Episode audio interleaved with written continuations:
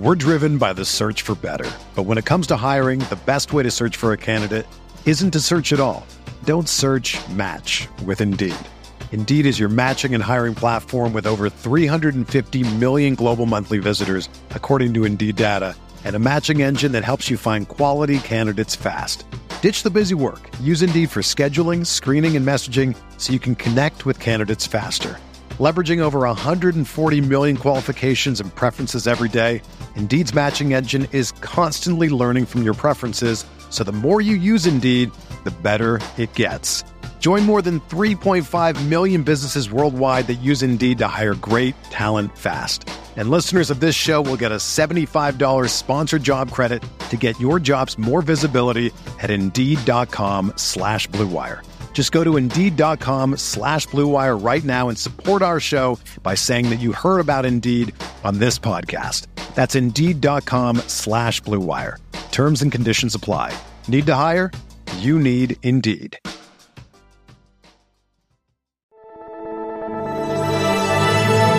Blue Wire.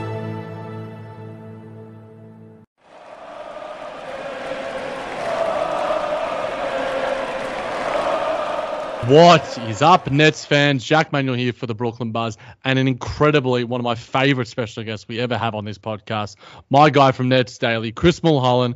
Chris, how are we, my friends? Doing good, brother. How about you? I've always enjoyed talking to you, especially uh, since you're halfway across the world.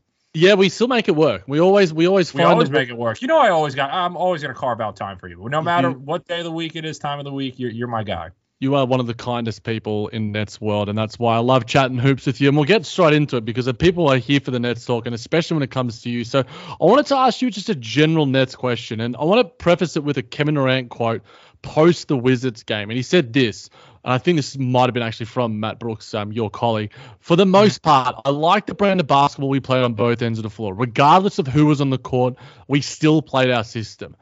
Chris, what do you see as the Nets quote brand of basketball? And have you liked what you've seen over this recent winning stretch and the system of play? I guess to to to steal some of Kevin Durant's words. Yeah. So obviously the schedule's been favorable on their half, right? I think uh, what it's been one team that actually had a winning record against them. in that Portland, yeah, It was Portland, yeah, and like you know, it's and I'm not gonna I'm not gonna like dumb down on Portland, but like you know, at that time, like they didn't have a lot of people playing in that game as well. You know what I mean? So it's like when you look at it, obviously they took they took care of business. They did what they were supposed to do. You know, you play who's on the court, you do it that way, right? And with Kevin, you know, the good thing is it's like obviously in that homestand you had obviously a couple key injuries with Yuta in the beginning. You had obviously you still have T.J. Warren come back getting his legs. Obviously, had a little rumbling with Ben Simmons coming off the obviously the lateral left calf strain, which kind of connected to the knee. So those two injuries are relative. So obviously he wasn't kind of a full go play 30 minutes. It was more so okay, monitor his minutes, see how he is, and you could tell that he was kind of playing with the the um especially in the first couple games. You know, he wasn't as aggressive, so you could tell that was on his mind a little bit. And then obviously you got guys like Joe Harris who came out of a big shooting slump, which is a big takeaway. You had obviously Kevin and Kyrie doing Kevin and Kyrie things. So you know, like I guess the brand of basketball, you know, it, the I, I I'm not I don't want to jump ahead because obviously uh, me and you talked about like what's coming and everything, but like the um these this next slate of games is going to tell a lot about this team, especially like you know once I feel like obviously the Warriors and Bucks are the the the pinnacle of the whole schedule. But you know, now that they have like a full healthy healthy team, everyone should like TJ and Ben should get minutes increases starting Friday, or and then you know, so I, I don't want to label a brand of basketball so early, but at the same time, you know, obviously, like I said before, like they've been taking care of business. Yeah, I think that the upcoming stretch, as you alluded to, is going to be crucial. You know, the Nets. I think I looked the other day. They've they're like the eighth easiest schedule. They've started the season with a, a big, you know, roads and back to backs and, and everything else. And obviously, you know, the the resting of those eight players brought some semblance of controversy. But you know, uh, there was a stat I saw in some post. I can't remember where it was, and you alluded to it as well. Since mm-hmm. November 27, where they have been eight and one, there was only one win against that team, which was Portland, and only one was and only one was double digits, which was against the Washington Wizards the other night. So you can sort of take from what you will, and I think a, a measured approach, like you're sort of saying, is fair enough because you know the Nets aren't you know one of the best teams in the league. You know, they're mm-hmm. not on the Boston Celtics level just yet. They're not on the maybe even on the Milwaukee Bucks level yet, even though they've had a decent stretch against them. And in, including in that stretch, I think the Cavs uh, are also in that as well. So that's going to be a big barometer now that they're only, I think, half a game, if not maybe one and a half games after the Cavs might have played the other night. Um, it, it's it's just a really really close, and the Sixers are doing their thing as well. But in relation to that stretch, Chris, you know, I did a bit of research. Got to be switched on when I'm talking Nets hoops with you. Mm-hmm. They're 15 and six since Steve Nash departed. They've had the eighth best offense, the sixth best defense. They're fourth in net rating, fourth in e field goal percentage, and third in play impact estimate. Do you think those numbers are sustainable, or are they a little bit noisy? You know that that's obviously like the money question, right? Obviously, like don't get me wrong, the money question is obviously is it sustainable? It's going to stem with health. You know, like like every other team in the league, if you're healthy, that then you could be, you have the eligibility to be sustainable, right? But you know, like since Steve departed, um, you could tell that there's a different type of connectivity with this team, right? You could tell like even though a lot of players when Steve is kind of out out of the like kind of out of his way, like out of the door type of thing, and you know, you know, he was on the tail end of departing after the two and five start. You kind of saw that his messaging wasn't really quite getting through. You, obviously, you know, the in-game adjustments were a big part of it, you know, and I think on the other end of the things, it's now that Vaughn's in there, he he's one of those coaches that you know even though hey he's been around since a lot of people don't he's literally been around the the team since uh, Joe Harris really right? He's uh, been one of the I think behind Joe or whoever came first you know he's the longest tenured guy on this team you know? Like so he knows obviously the, it's hard to believe Kevin's the second one that's longest tenured but Vaughn's been one of those coaches that's been able to hold the players accountable. If you're not playing hard out there, he's not going to play you, or he's going to he's going to cut down your role. He's also been one of those guys that like his messaging has been gone through. You know, you hear all these players praising his simplification of the offensive end and defensive end. You know, the net switching obviously has been a lot more sharper as of late. You see kind of just uh, all the guys that you know, even in even I'm not going to uh, knock on Steven anyway, but you know when a lot of the guys at the end of the bench in the postseason uh, or even the late tail end of the season that got cut out of the rotation, you could tell like when their numbers were called, they weren't they're not they weren't really too urgent of making advantage of that opportunity. Obviously, it's late in the season, but they weren't they weren't. um I guess you could say like you know overall just the messaging wasn't going through. This you could just tell like you know a lot of the guys that weren't playing, you know when they got on the court, they weren't obviously the game reps weren't there. You could tell they were obviously a little off in some ways. But you saw with Vaughn, like you saw it against the Pacers. Obviously, Day'Ron Sharpe came to play. Cam Thomas came to play. The rookies also came to play in complementary factors as well. So, you know, Vaughn, like I said, I think you really, if you want to put a bow on why the Nets have been so sustainable in the home stretch, aside from the favorable schedule, is that they're all playing hard. They're all playing for each other. And you could just tell that Vaughn simplification on both ends of the floor, especially on the defensive end of the floor, is paying value. Yeah, I think that messaging is is something that's really important when and you know the the voice and the nature of the voice and how things are communicated. And you sort of alluded to that, as have the star players, the guys that are with him, you know, and, and are listening and taking on that message. And for those that haven't seen it, you know, the on the road video, the Nets always do some good stuff with the behind the scenes yeah. stuff. And you know, Jacque was like, you know, we got, we had this plan, you guys went in and you executed.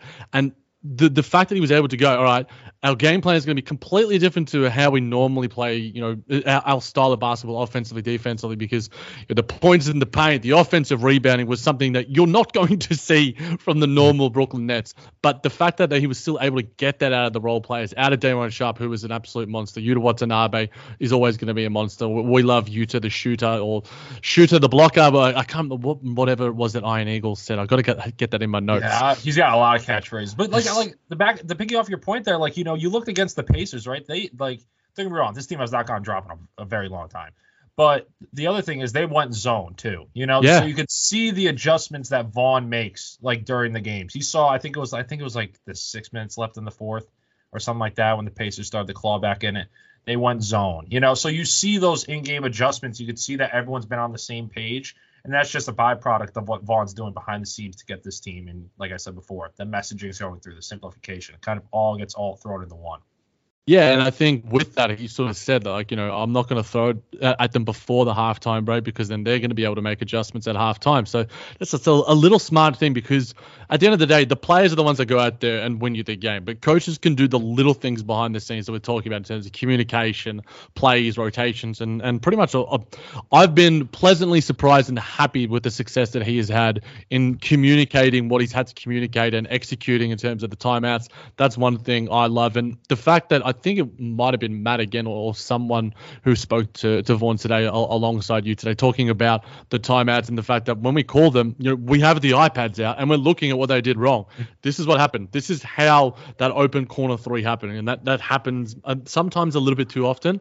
But the and fact I praise is, him a lot for that. I praise him a lot for that. I love that because it's just like a coach needs to coach. Like it's it's your job to actually do some level of coaching.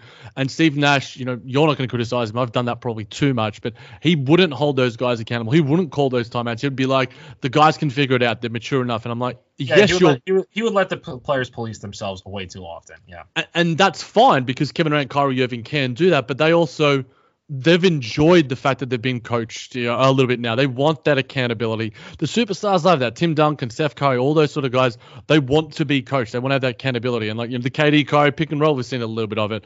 Want to want to see more of it. And Jacque Vaughn probably does as well. But all really good things. I guess in relation to that, you know, it's uh, out of the numbers that I alluded to there, whether it's offensively, defensively, you know, just general winning what do you think is the most sustainable on end of the floor or or stylistic thing that you're seeing from this net squad over this recent positive stretch?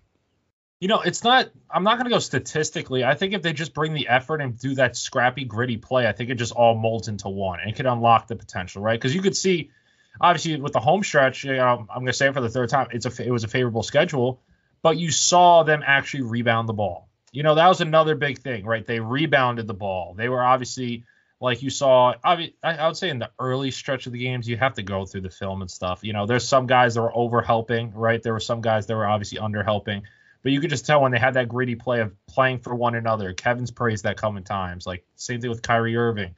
You know, just playing for one another. Obviously, gang rebounding. Obviously, you know when they have Yuta back, uh, kind of full strength. You know, he's a big rebounder. You guys see what T.J. Warren does too on the boards, especially after he gains a little more confidence in his legs. I'm not saying he's confident; he's driving to the basket and everything in a couple games back. But you know, once he gets a couple like a, a double-digit uh, kind of games under his belt, you can see what he unlocks in that avenue. What this team obviously targets at the deadline, I think me and you both know. Uh, or have an idea of exactly where they what they're going to target and if they have the assets. You know, that's the other thing. But you know, like you just you kind of just look at all of it and above. You know, I think if this team could just really play hard, obviously put together a strong start, um, just literally just play four quarters of basketball. Obviously, that's self-explanatory, but you know, you saw in the Steve Nash era, they would start off hot, or if they went if they start off hot, they would drop off in the third quarter, and then it would be back to a game. Obviously, those have trickled over a little bit into the Vaughn tenure. But you also saw too Vaughn's put a heavy emphasis on starting strong, maintaining the composure, keeping it out there, like like you just alluded to. Obviously, calling timeouts when he doesn't see something, calls out exactly what was wrong, makes adjustments on the spot, like I alluded to with the Indiana game. So you know, I think if if, if the messaging stays strong, obviously they do those nitty gritty details. Obviously, rebounding's huge because they're taking shots away from the opponent, which obviously that's been a, a large avenue of why the Nets struggled in the beginning of the year because they couldn't rebound, which gives the other team 10 to 15, even 20 more shots, and that's hard to win a game if even if they're not going in. So and obviously second chance points. Everyone knows that, but you know, I, I guess that that kind of sums it up for you. Yeah, I think the the little things do matter in an 82 game season. You know, mm-hmm. when it comes to you know the playoffs and and the adjustments within the game and and after the games, that's when you sort of get into the intricacies of defensive coverages and offensive coverages that you and Matt and Nick are, are great at doing those things. But the little things, as you alluded to, you know, the Nets might not be winning the rebounding battles a lot of the time, but what I look for is are they being blown out? Are they losing it by 10 or 15? And most of the time, the the games that I've been recapping, it's like they might lose it by three or four or five, and they might win the offensive rebounding, you know, battle one once or twice because you know TJ uh, or sorry Yuta Watanabe might be there or or Clax is, is is battling down there, and KD I think it's weird when KD rebounds the ball well. I think it's just because he's the leader of this team. He's the best player, one of the best players in the league. When he rebounds well, the rest of the team seems to just follow suit. It's just exactly. when he has like seven plus rebounds and he's jumping up and he's not sort of just like uh, waiting the, for the ball to come to him. Ben is also a wonderful rebounder when he's fit and healthy and when he can bounce a little bit. Kyrie, I think, is rebounding the ball really, really well. I think it's underrated uh, in, in that sort of respect uh, it's like you you listen we, we have similar basketball minds in terms of just a, a, simple thing just dictates so much and some people might not think that defensive rebounding is an important thing, but it ends a defensive possession. I think it's one of the most important parts of defense. End the defensive possession by boxing out and some of those long rebounds, and you might get one tipped out of your hands or whatever. But at least I'd rather want two or three guys going up for it and, and colliding, and then it ends up in a layup. Cool, that's fine. You know that that just happened. I'd rather over effort or over exertion leading to mistakes than just lackadaisical laziness, which they were yep. doing in the uh, at earlier points of the season and, and in early points of games. You alluded to the four quarter thing, and it brought up a thought in my mind that I didn't have on our rundown. Are you worried about the non Kevin Durant minutes? Because when KD plays, you know, he's full, you know, 12 minutes at the start, comes back in, you know, midway sort of through the third, you know, those sort of 15 or so minutes where KD sits the Nets sometimes struggle, and I think some of that has been plagued by Ben Simmons' absence. You know, he has been setting up the team quite well. Kyrie Irving sometimes inconsistently not knowing, you know, when to be aggressive, when to be off the ball, when to just having a, a better feel for for the squad overall. Does that worry you at all? Because when Kevin Durant is out there, I'm just like, we're fine. When our stars are out there, we're fine. And now guys are healthy, which is uh, just amazing to actually say about the Brooklyn Nets. But about the non Kevin Durant minutes, is there any semblance of concern for you? Yeah, oh, there's definitely concern, you know, but at the same time, you know, it's it's tough because when you bring up Kevin Durant minutes, I'm very I'm very very big on not exhausting him by the time playoffs come right? I'm very big on that. I've I've said it before. Royce O'Neale's minutes are even alarming as well. You know, before he took the two day two game absence, he was second in the league in total minutes per game. I think it was like 997 minutes, right? Kevin's obviously above him. He's probably broken. He's definitely broken a thousand by now. But you know, yeah, because the thing with Kevin is, you know, he's he's the main guy on the team. He's the main leader on the team, and when he's off the floor, you know, like when like you alluded to before, when Kevin's grabbing rebounds, when you know he's he's obviously driving to the rim. He's not just facilitating his own offensive one-on-one iso ball, but you know the ball's moving. He's making shots. He's kind of you know we've seen it a couple times this year where I don't want to just name someone right here, but you've seen it with Joe Harris a little more commonly than others, where he holds him accountable on the court when he misses a back a backdoor cut. He misses the smaller little details of things.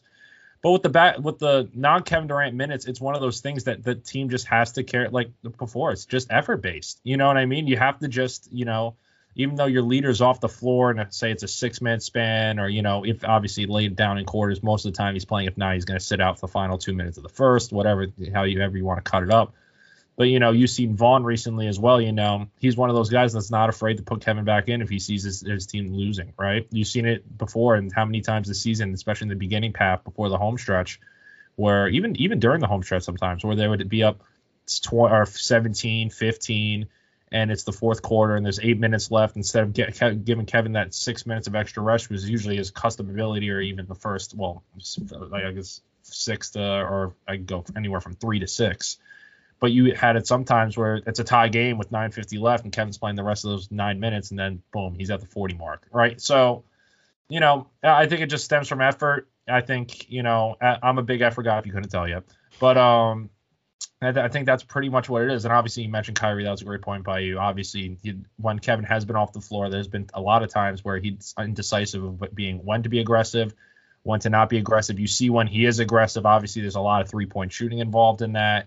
You see that there's obviously, you know, not the ball. I guess a big part of obviously Kevin not being off the floor. I think you could agree here, like everyone else, is that yeah, the ball doesn't move. It's very stagnant sometimes. So that's obviously because of the gravity, the drawing, the loss of the drawing gravity there. So you know, it is concerning, but at the same time, you know, the that's that's one of those things that the Nets got to kind of overcome and build a continuity and fluidity with when he's off the floor. We're driven by the search for better, but when it comes to hiring, the best way to search for a candidate isn't to search at all. Don't search. Match with Indeed. Indeed is your matching and hiring platform with over 350 million global monthly visitors, according to Indeed data and a matching engine that helps you find quality candidates fast. Ditch the busy work. Use Indeed for scheduling, screening, and messaging so you can connect with candidates faster. Leveraging over 140 million qualifications and preferences every day, Indeed's matching engine is constantly learning from your preferences, so the more you use Indeed, the better it gets. Join more than 3.5 million businesses worldwide that use Indeed to hire great talent fast. And listeners of this show will get a $75 sponsored job credit to get your jobs more visibility at Indeed.com slash BlueWire. Just go to Indeed.com slash BlueWire right now and support our show by saying that you heard about Indeed on this podcast. That's Indeed.com slash BlueWire. Terms and conditions apply. Need to hire? You need Indeed. Yeah, and luckily, you know, in the Wizards game, I think he got five minutes less. I think he only played like 33 minutes, which is like a godsend. That, that's a godsend right there. Literally, and I think that with Ben Simmons coming back and working his way into health, I love the Ben Simmons Curry combination. I think both of those guys, mm-hmm. I've said it time and time again on this podcast, and I'll say it to you as well. I think that both of them have skills that unlock each other's strengths. You know, Ben's a, a, a great passer, Curry's a great cutter. Ben is willing to push the pace, Kyrie's willing to push the pace. So I think having those two back on the floor, developing a sense of synergy, because KD and Ben are pretty good together as well, just offensively and defensively. So I think that as the Nets continue, there's obviously going to be ins and outs and, and, injuries here and there, which will affect, you know, that's that semblance of continuity and, and the effort for 48 minutes and the engagement for 48 minutes and the execution. But Uh, it, it's a work in progress. And then if you had have given me, you know, where the Nets are as they stand after, you know, 30 or so games, I'd, I'd take it, especially their recent form. And yes, some of it is a little bit noisy, but overall, I'm, I'm pretty happy where they stand. It's going to be, as you alluded to, when it comes to come up against, because, you know, we've seen them against the Boston Celtics. They faltered pretty. It was just, it, I think it was like nine or 12 or something like that. Not a massive margin, but it was just like, now the Nets aren't on this level just yet. But they can get there. I, I, I have a bit of faith that, as you alluded to, the moves that, that, that could be made that in, in that sort of sense. But in terms of, you sort of alluded to, and I wonder if you could detail a little bit more, you know, Jacque Vaughn compared to sort of Steve Nash. You sort of talked about communication and, and accountability. Uh, are there any other sort of things that stick out in terms of whether how the players are responding to him when you see them at the at the clays or you know in press conferences where they're speaking glowingly about him? We've we've already heard that and mentioned that. Are there any other big things that sort of stick out to you? Like do you see things on the bench where you know KD's looking at Jacque Vaughn in a certain style of fashion, or Markieff Morris is you know engaged with him or, or something like that? Are there any differences that we might not see, you know, not being at the arena or, or stuff like that? You know, it's I wouldn't I wouldn't go I don't want to go far and say like, hey, like it's an it's a whopping you know differential of what we see to what you guys see off the TVs or if you're in the stands, right? Because you know, like I would say, you know, they're all on one page. That's the good thing. You know, they're all on one page. You know, they all have that one goal in mind. They're building the continuity. That you can also tell that there's like kind of that fun feeling, right? You could tell after practices when we meet with players. You know, they they if you talk about, hey, how was practice today? They're, they're willing to go into some detail you know, even in games after games, even if it's a loss, right? They learn, they know that hey, um, if you ask, hey, if you looked at the box score, what are some positive things? They'll give you positive responses. Say, hey, we did this better, we didn't do this well, whatever the case is, and you could tell all based on those responses. Usually, obviously, Vaughn leads off first in the post games.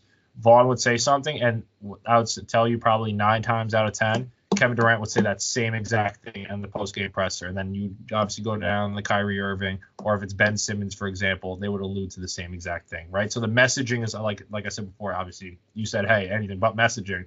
But you could tell the messaging's on point for sure. You could tell also the passion's there too. You know, with Vaughn, you know, I think his passion's very contagious with this group because you see him on the sidelines. Obviously, he's the most. He's not the most um, I, guess you could say like uh, very very competitive guy, like arguing with the refs, that type of stuff.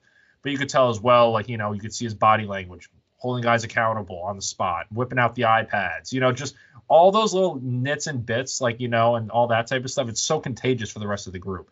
So I just think overall, you know, I think compared to Steve, you know, obviously I'm going to allude to the point I made earlier. You know, when during that two and five star, and obviously everything that kind of went on in the offseason, you could tell that just bounced into a huge snowball that couldn't roll any farther, right? So you could tell Vaughn, obviously, when he came into this job too, you know, all like I said before, all these guys have praised his simplification for both ends of the floor. You know, you could just kind of tell the messaging's all on one point.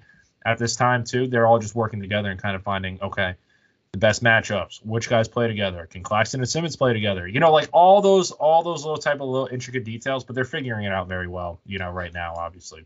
Yeah, I think the number one thing, as you alluded to there, you know, I think a lot of people, you know, we simplify things that might seem a, a little bit reductive, but the fact that Kevin Durant is is is vibing and and, and connecting with Jacque Vaughn, You need yeah. the team superstar in any form or fashion to have a good rapport with the coach. It's it's as mm-hmm. simple as that. You know, Jimmy Butler and Erik Spoelstra, when they blew up, everyone was going crazy. And you know, obviously, we we know what happened in the offseason with us. But Kevin Durant and Jacque Vaughn seem to have a very strong rapport. That obviously, I think I can't remember who was that put out where it's just like both of them actually played at some point in into yeah. the same games, and that shows that Kevin Durant's longevity is just out of sight. But plus, it's like you know, a lot of people forget Vaughn's been Vaughn's been there since Kevin got there too. You know, this isn't just like a new head coach that got thrown into the system, taking over the whole ship and implementing his principles and, and obviously like, you know, his play calls, all that type of stuff. This is a guy that's been with Brooklyn since like I think it was I think it's 2016. Don't quote me on that. It could be but you know, he's been there the whole time Kevin Kyrie had been there. You know, he's been on the bench. He's had a voice on the bench. You know, he was the lead assistant under Steve Nash. You know, it's not some guy that got promoted from the back of the bench that went forward, right? This was a guy that sat literally as close as you get to the helm without being in the helm, right? So it wasn't like, um, especially obviously now that he's in the spotlight, he's the main guy, he's the coach. You hear from him a lot more. You know, obviously you don't hear from assistants rarely ever, but now that you now that obviously audience, the fan base hear from him and see what he's about, his emotion, kind of everything that he kind of holds in his position and the opportunity. Plus, you got to remember, this is also an opportunity that Vaughn's been craving for a long time. You know what I mean? He got passed up for this job twice, if not, I think even three. No, twice, twice with Kenny, and then obviously with yep. Steve, right? So he knows, like he's been like for a guy. Think about it. If you're hungry to be be a coach of this team, you get handed this opportunity with an organization that you've been with for seven years or going on seven years you know, like you're going to take full advantage of it. And like I said before, he knows the players. Obviously, there's been a lot of new faces that got implemented from the offseason to this season, but there's no bigger players to hold relationship with than, like you just said, with Kevin Durant, Kyrie Irving. Absolutely. In terms of you alluded to and touch on the sort of upgrades that need to be made you know, for yeah. the Nets going forward. We know that there might be a piece or two in terms of strengthening the depth in their rotation to compete with the Boston or Golden State or whoever else you want to throw in there. In terms of players on the Nets, who do you see as like you know valuable trade pieces? Who could you see being traded? We've heard you know, the, the Atlanta Hawks aren't interested in Joe Harris. You know, there's talks of, you know, will Patty Mills be traded or not, you know, because he has a strong relationship with Sean Marks and, and, Ben Simmons and those sort of things. What player, players do you see being packaged in the trade? There's obviously that Sixers pick as well, which now yeah. that the Sixers are going well, it's not going to be Victor Wembanyama. I'm sorry, Nets fans, after a pretty poor start from the Sixers, but they're going back on track. What packages of players, what combination of players could you see being out there? Even a Cam Thomas, Day'Ron Sharpe, these sort of guys. Well, you got to start with Cam and, and Day'Ron, right? You know, because when you think about it, a lot of the a lot of the targets that fan ba- the fan base has been calling for, especially you know, if you look at the stretch five, the five, whatever the case is, there's like a lot of people know this, and I think you even know this as well. Based who would be available in the trade market, and you look at their respective teams that they're on, for example, a lot of the Nets, the Nets don't really have assets that can match up and give that team exactly what they want, right? They don't have draft capital. They have handfuls of young players here but at the same time, it's going to be hard to compete with other teams that may be obviously in the mix, you know. So you got to go with obviously Cam. Cam Cam's a big one. Seth's also a big one, right? You know, because Seth, you're not you're the Nets probably won't have enough to extend him next year.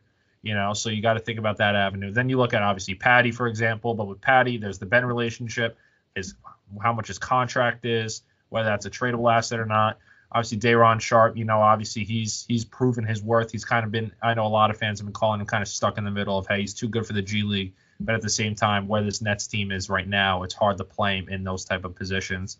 Kessler Edwards as well. You know, Kessler Edwards is one of those guys and like I said before, you know, it's even though hey, you know, they could I would like the Nets to steal what kind of what Boston did the trade deadline, scrapping that weak links, obviously scrapping the smaller guards that are unplayable in those type of series. You look obviously what happened in Boston this past this past playoffs, right? Then you look at other teams as well around the league, Eastern Conference contenders that have length. You know, we saw against Boston a few weeks ago. You know, guys like Cam and Seth and you know those guys under mostly undersized guards. They're really unplayable in the series, right? And you you know the Nets do know or that they should acknowledge that hey, you're not going to get you're not going to breeze through these without catching Boston or Milwaukee in the playoffs. You know what I mean? It's going to be one of those two teams if you advance to the second round. Bar- barring obviously they drop in the standings, how the standings work out, who knows? So you know, it's it's it's one of those situations. Obviously, look at like guys like two, maybe Joe Harris, right? Joe Harris is obviously a tradable contract as well, longest tenure net. I know Sean really appreciates what he's done in Brooklyn, values him heavy, but you know, obviously at his position, at his price, he's one of those guys too that is that could obviously convey a lot of interest from from obviously opposing teams that need three point shooting. You know, obviously he's been also a staple in the the, the defense as well, kind of uh, been a, a byproduct of Nets improved switching defense. Then you look at like you know like I have all, like all this is just straight. I'm telling you, trade market, just weigh it out, right? You know, so you also got to look at guys, for example, like it could get a little tricky, right? Because obviously some guys can't get traded until January 15th, right? Obviously some guys can't get couldn't get traded till today. Technically, well, it's 12:06 today, right? So hey, December 15th, right? That's when a lot of the guys on the Nets roster are not eligible to be traded. The guys that got signed in the offseason. So, you know, overall, you just got to look at it. You know, it's you got to look at obviously Cam, Seth, Patty, uh, Sharpe, you know, Kessler, Edwards, see what value they kind of got. Then you look at guys too. I guess if it's the right price, you pull it with Royce O'Neale, for example, right? Joe Harris. You know, there's obviously a fair share of players that are clearly untouchable with this team stemming from the stars. But you know, overall, if you're the Nets, you you know where your holes are. You know how you can really improve your roster here but you know, um, they're they're also a team that don't have a lot of assets to package with those guys to get those players that fit really well. Yeah, and I guess in, in saying that we've been alluding to it a little bit. There's obviously you know some needs and that are, that are pretty obvious, and we we don't necessarily need to go through them you know in in, in detail. But a two yeah, we part, know what they are. Yeah, we know what they are. But uh, in terms of that, what do you think is one the biggest point of need, and Two, do you actually think there's a player out there or players that fit that mold? Because you know we get the, the discussion back and forth about certain players on Nets, Twitter, and mm-hmm. whatever. And some people are like, well, this guy's just a, a too uh, a, an at-home version of you know Myles Turner or whatever. Is uh, is there a guy out there that actually fits what the Nets need, or do Nets fans need to go, okay, well, maybe Vucevic is that guy, maybe Mo Bamba is that guy, maybe PJ Washington is that guy, and then you can start to think about, okay, maybe Seth Curry in a first, or maybe Cam Thomas is is, is, is has a first round semblance of value, or you know Joe Harris, you're not really going to offer because that sort of 15 to 20 million dollar contract is where you start to get, you know, unless it's a Kyle Kuzma, which you know Nick and I are planning to do a trade show in the future, and we might be able to hopefully get you on one of them. You know, sure. It's it's it's about you know who is it and what are the guys out there? Is there a guy that actually fits exactly what the Nets need, or does there need to be a semblance of compromise? And do you make a move if that's not uh, uh, the case?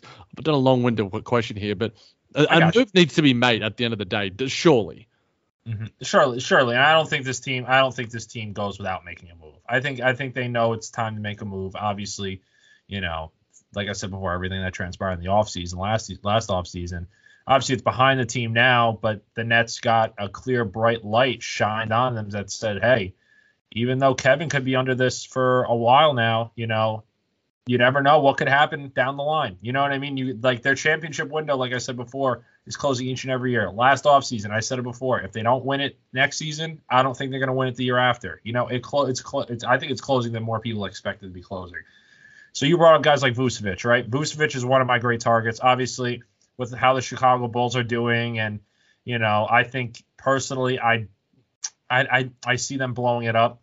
You know, I, I really do. I just don't think they're fully confident in what stage they're at. So I think they might blow it up. And obviously, stemming from everyone there, I think Vucevic was obviously the, I think the first one out the door in that organization. Then you look at guys like Jakob Poeltl, for example, right? That was one of my guys that I, I really had interest in when um, this past off season. You heard some rumblings about it. Um, but you know, Jakob Poeltl's a, a good one. Obviously, Sean Marks, Jacque Vaughn, they have the Spurs connection over there. You look at what they could get for him, such as like, especially where San Antonio is, and that kind of that building block of the rebuild stage. Cam Thomas, Day'Ron Sharpe, Kessler Edwards. You know, guys like Kessler Edwards could be a serious X factor, even though you know he hasn't been able to carve out a role because of the wing depth that the the Nets possess. With obviously now with T.J. Warren starting to get his legs on their Muta, you know, Joe Royce, you name them all. He's been the guy on the short end of the stick there, so he could be a coveted guy um, to really go out with. Then you look at, you know, I think I, I remember seeing it on Twitter and. I'm kind of I'm, I'm a fit now. Obviously, I, we haven't seen a large sample size of him, especially since he's been coming on this year for the first 29 games. A guy like Nick Richards, right, from Charlotte. You know, obviously he's got that. He's from uh, Jersey City. He's got that alma mater connection to Kyrie Irving, right? He, but you also got to see how how much Charlotte values him, right? And what would Charlotte want back in return, especially for a team that's young and trying to like you know they're a couple they're a lot of pieces away from where they really want to be. So you know, but like overall, you know, I think it's going to be one of those deals that obviously the Nets don't have a lot of luxuries to offer. It's not like they could trade draft capital, and at the same time, bearing what what what would have what could have happened this offseason, I'd imagine that Sean Marks won't initially go all in and trade away all of his young talent to kind of put all of his chips on the table and say, you know what, let's Cam out, Day'Ron out, Seth out. You know, all the young players on this team. I don't see them getting. I don't see all of them going out unless it's completely at the right price and it's the right player. But you know, the, to kind of sum it all up, you know, I know a lot of a lot of Nets fans have been calling for these big names. You know, these former All Stars, obviously up there a little up in the age. Vucevic, for example. You know, like those type of guys.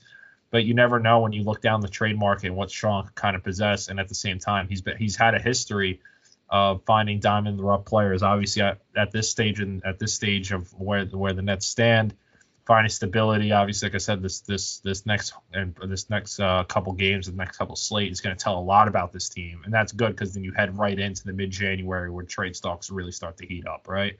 But you know, um, to kind of just sum it all up, you know, I don't, I do think this team's going to make a move.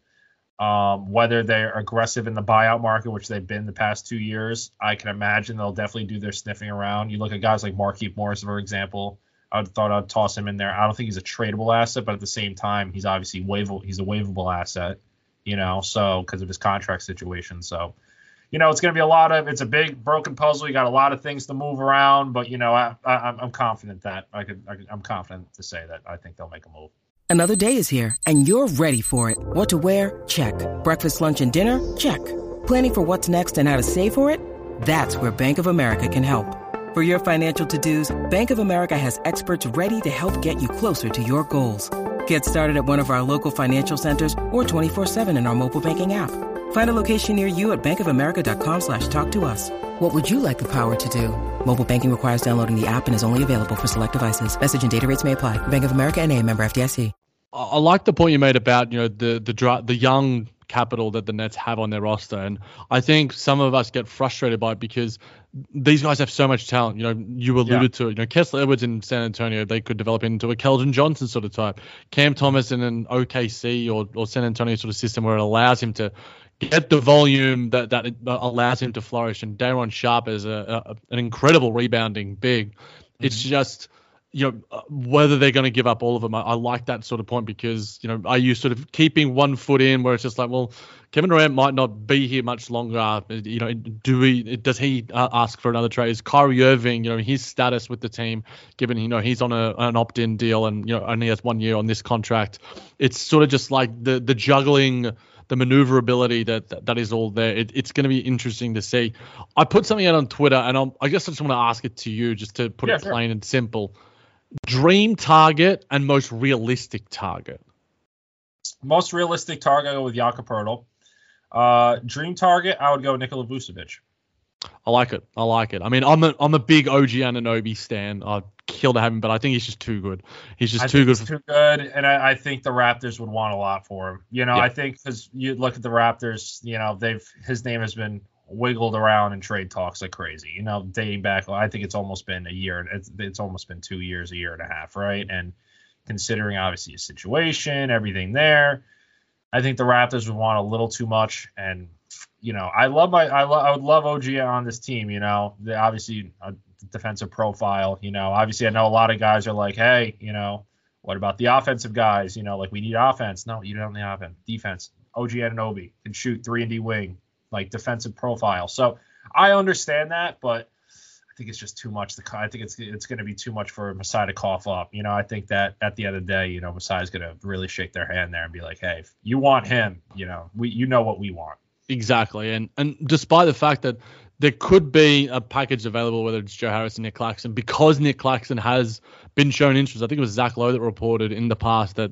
the Raptors showed interest in Nick Claxton, giving up a first round pick for him. If, and if Nick went to Toronto, they would make him into a monster. I'm telling you right now, they would make he, him um, into a monster. he, he's already developing into. You know, he might not be the scariest monster in the world right now, but he's monstrous yeah. with the way that he's playing. So it, it's just interesting to to ponder and stuff. We could chat about this trade stuff all day, but I guess mm-hmm. I wanted to ask uh, some more nitty gritty sort of net stuff. We've been chatting a little bit about the role players, you know, TJ Warren, Yuta Watanabe, these sort of guys.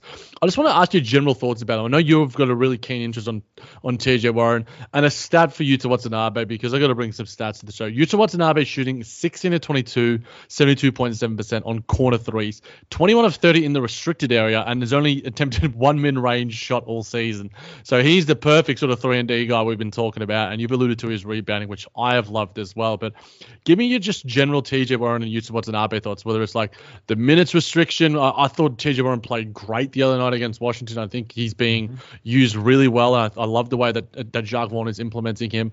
And I love everything that Yuta Watanabe does on and off the court, whether it's like his favorite movie or whether it's his favorite player or just everything that, that does. We are stands here on the buzzing in, in, in Nets world. But what are your thoughts on those two, you know, really sort of, you know, beloved role players?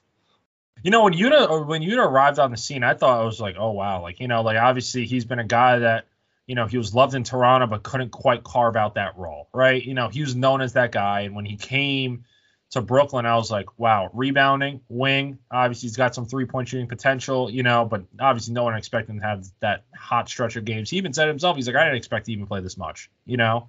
So now that obviously he's been thriving, obviously you got to see, you know, even though hey he's been back a couple games since obviously the right hamstring strain, you got to get him obviously get the confidence back right. But I think I think uh, is he going to lead the league in NBA three point percentage? I don't think so. You know, but uh, you never know. I know I know big Stan guy, but you know, I would love to see it too. But you know, obviously, you know, rebounding three and D profile. You know, he's one of those guys that you could use in kind of a Swiss Army knife position off the bench. T.J. Warren is like he was. I think he was my X factor going into this year because you knew the potential that that guy could have. And but obviously the biggest red flag was the amount of time that he was away from the court and the type of injury that he's coming back from. Right, two consecutive stress fractures in the same foot. You look at how history tells; it's like kind of the similar to an Achilles tear. Obviously, if you want to put Achilles tear on tier one, stress fractures in the foot, anything related in that avenue is right below it at tier two, right? You never those type of guys that come back from injury aren't really known as guys that hey they come back to that elite form, right? At that time, when he last played, uh, aside from the four games that he played between, which obviously you don't even want to sample size those, but you know obviously that was the bubble tenure. You saw the scoring punch, you saw what he could do. You know, I think his defense has been very impressive as of late. You know, that's that's been. Have you really been surprised by that? I'm surprised by that. Yeah, you know, same. I'm surprised that I'm surprised how how well his footwork is on the defensive end, especially in the post. You know, I think as well. You know, even in one-on-one situations where you know the guy has him off a switch or whatever the case is. Plus, you also saw too a lot of these teams in this in these first couple of games. Um, they're starting to catch on now, but they, obviously they mismatched on him because of him coming off the injury and maybe thinking, you know what, maybe we could beat him off the dribble. Maybe you could, you know, get around him easier compared to other lengthy defenders that the Nets have, other wings that the Nets have. So they definitely target on mismatches. And, you know, he's held his fair shot, and it has surprised me for sure. Um, so I think that's a sustainable thing for him. I think that if he, he knows as well, too, uh, while he gets his his legs under him, I think too to stand out in that wing crowd of obviously Joe Harris, Royce, all those guys. And you saw how dependent the Nets are on Royce, just looking at the minutes alone. It's kind of what he's been uh, mostly assigned to do. He's been the guy that's taking on a lot of the toughest defensive assignments on, from the opposing teams as of late you know, um, with TJ, you know, if he could just kind of hold that um, defensive kind of surprise element in there and provide that scoring punch, you know, and be confident as as he gets his legs underneath him. And I know Vaughn has stressed it himself, and other guys have stressed it, saying, "Hey, we don't have any timetable for him to become like the bubble god that he was," and like you know all that type of stuff. We want him to just get comfortable on his at his own pace and his own time. Obviously, with 29 games in the year, it's an 82 game slate. Time is on his side to get more and more comfortable, which is scary because you know he's been he's been pretty damn good. So, um, but those two guys are going to play huge roles. Um, obviously, you know, uh, like I said before, I, I think Yuta's here to stay. I think TJ's obviously here to stay and uh, I'm excited to see both of them in the, especially once we hit that midway point, that 55 to 65 game point of the season, where they where they know their roles, they're comfortable, uh, legs are underneath them, and they um, the kind of the growth in the game in that system. Yeah, just the final things on those guys. One thing on Yuta, I love that he just moves. Like he's just cutting, he's relocating, and those sort of things because the Nets look so much better offensively when there's ball movement and player movement. The Mm-hmm. unpredictability when you've got the obviously skill level of Kevin Durant, Kyrie Irving, and the other guys just makes you a, a weapon on that. And when it comes to TJ Warren, you know, it, the hardest thing in basketball, the most important thing in basketball is the ability to create your own shot. TJ Warren can do that. He can do that with his eyes closed, and he's going to be able to do that more fluidly as he gains his footing, as you alluded to. And then the one possession that I think a lot of people did see, and if you haven't seen it, you know, watch some tape from that Atlanta Hawks game where, as you alluded to, he got isolated on Trae Young. And look, Yeah. Trae Young has had an amazing season. I know. But- I know which player you're hinting at. Yeah, bro. TJ Warren held Right his on top of own. Yep. Yeah. I was just like, all right, this is something here. And it's just like, it, it, it just, it gives you so much on both ends of the floor because the Nets have been clamoring for wings. KD has said it, it's a wings league. And if you've got Yuta Watanabe who's playing above his head, TJ Warren is playing above his head, and Royce O'Neale, who, you know, he's been inconsistent, but has been so relied upon almost to a, a too much of an extent, as you alluded to. It just gives and Joe Harris, you know, obviously is more of a wing than a, than a shooting guard. It just makes the team so much better uh, at a, at, a, at a point of need where every team wants and needs those sort of guys. And if you add another one, whether it's a Kyle Kuzma or whatever, or you add a, a big that can sort of be a bit more switchable, I just think that both of those guys could be really, they could legitimately be, you know, five to eight guys in your rotation, whether it's five, Yeah. six, seven, or eight, whoever it might be, and that's what you want. You want guys where it's just like you were, we chatted about, like you know the Boston Celtics. Can Patty play? Can Seth play? Can Cam play? All these sort of guys. Well, I don't have those questions. Maybe a little bit to TJ because it's injury sort of stuff, and with Yuta, you know, is this a flash in the pan? I don't think so. I think a lot of the stuff that both of them are doing is is sustainable to sort of piggyback what we were saying earlier. Yeah, hundred percent. The, the like the to kind of uh, top on top of that, you know, it's um, I think I think just to get back to the deadline, just a, a tad to kind of sprinkle in obviously what you just said. I think the biggest thing to look out for is the the unplayable small guards and when do the Nets depart from those guys, right? With Seth Curry, for example, and obviously Patty Mills, I think he stays around. I do think Patty Mills stays around. I think I, I don't see I can't see him really getting traded because obviously the contract size, what he means to obviously Ben Simmons, for example, you know, and you know just his overall. And I know the word uh, culture gets thrown around left, right, and center, but you know that guy that provides you know that energy on the team, right? You know he's also a guy that holds not leadership qualities, but you know he's he's he's a well-respected veteran around the league. He knows what it takes to get down there. He knows what he's like to play with stars, even though obviously he hasn't played a lot at all in the recent stretch. But you know, if I I you know if they follow the Celtics method, what they did at the trade deadline, cutting the the the the links and going kind of you know like we you look at the Celtics, obviously the Schroeder stuff, you know, like those type of moves where they they they kind of went on and went away from the small guards and went with their that profile that was clear as image that led them to the, the finals. You know, that's that's that's my uh, big big thing to keep an eye out for in the uh, trade deadline coming up. Uh, Yeah, coming, couple- yeah, we still got a little bit of time. We've got a bit of time. We've got plenty of time to see a billion different trade proposals on Nets Twitter.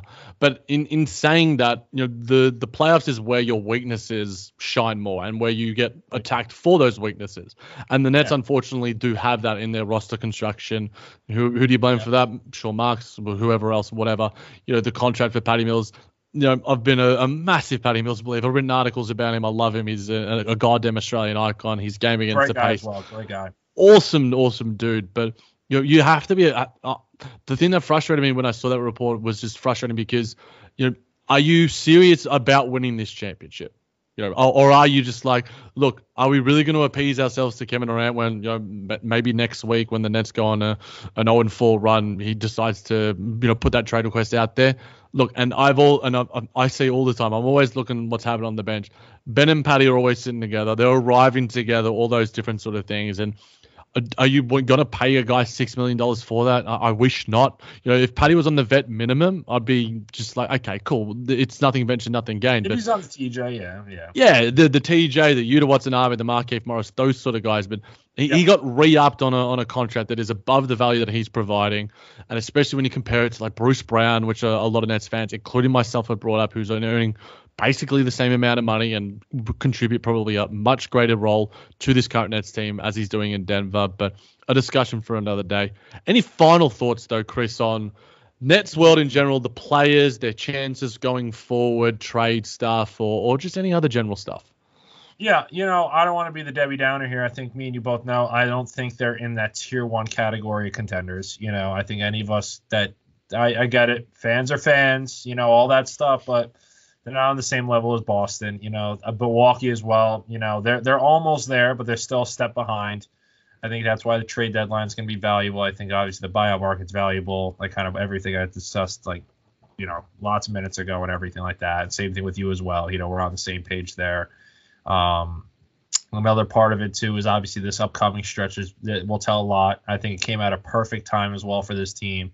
Uh, obviously, no bigger than Warriors and Bucks back to back at home. Uh, obviously, it's not back to back, but it's two two days apart from each other. Uh, that that stretch will t- that stretch will tell a lot. Um, and at the same time, you know, I think guys, the you know, it's it's going to be interesting. You know, I think from now to from de- December fifteenth to I'll give it I'll give it like January 20th.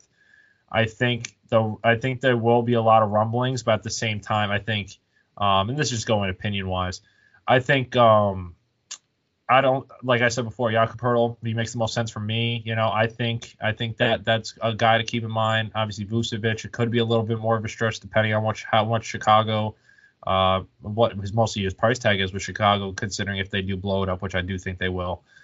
Um, but you know, I would not be surprised at all if Sean goes the you know we don't need the the the household name guy that everyone keeps going for and targets some guy kind of out of out of left field and you know he's a perfect plug and fit. You know what I mean? Like you don't know what's going to happen, but like I said, kind of sum it up, hey, I think this stretch is going to be very important for this team obviously I'm, I'm big on that kind of once you hit game 35 game 40 you see what you see where the holes are like you said before when you hit the playoffs all the play calls everything's out the window um, it's all hey team knows the weaknesses what works what doesn't against you guys um, but uh, do I believe on the Nets being contenders league? I definitely do. I have a lot of. They have the pieces. They have the skill set. You see what they're molding right now. Um, very high on them as of right now, it won't put them in that category, but I could see the potential definitely coming alive. Um, definitely down the line for sure. Yeah, I think the main thing in that is that Kevin Durant is still Kevin Durant. He's playing yep. insane basketball. Obviously, the three ball isn't there to an extent, but he's Kevin Durant. That, will turn around into forty percent. Yeah, and he'll he'll get a couple of, of open threes one once or twice, and, and he'll nail all of them. But you know, in terms the of the sort of the double teams. Yeah, exactly, exactly. He just needs to, and I think the ball movement and having Ben back, you know, Ben's really good at creating open threes for his teammates, and also you know, in relation to the sort of stuff we've been speaking about, even if a big trade isn't made and it happens to be PJ Washington, even to a lesser extent like Daniel Theis or these sort of guys, yeah. prototypically just something that can increase the strength and quality of the rotation, whether it's at the point of attack, whether it's a guard, you know, a Mike Conley and Alex Caruso, uh, a KJ Martin, whatever else it, it might be, other guys that are out there or Delon Wright.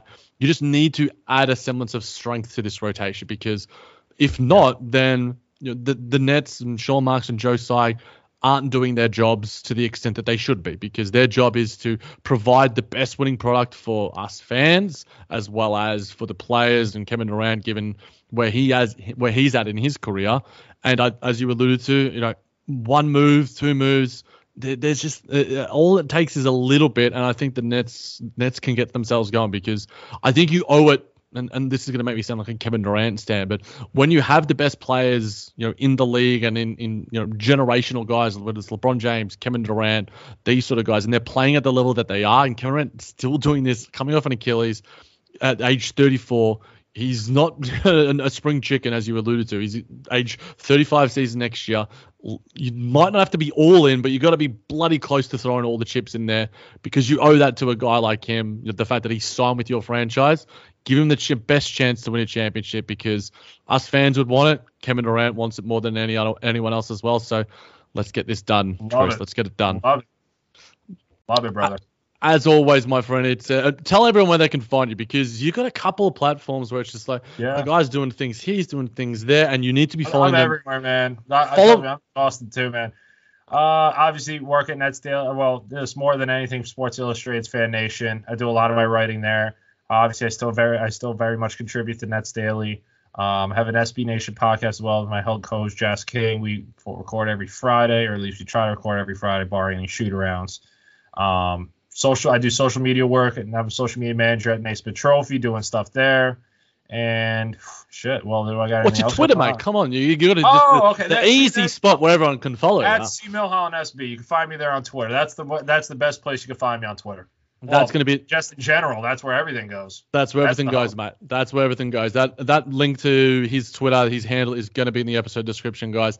It is always a goddamn pleasure, Chris. Make sure you're following him and reading him and doing everything in relation to Chris Milholen. This guy knows hoops. He knows Nets hoops.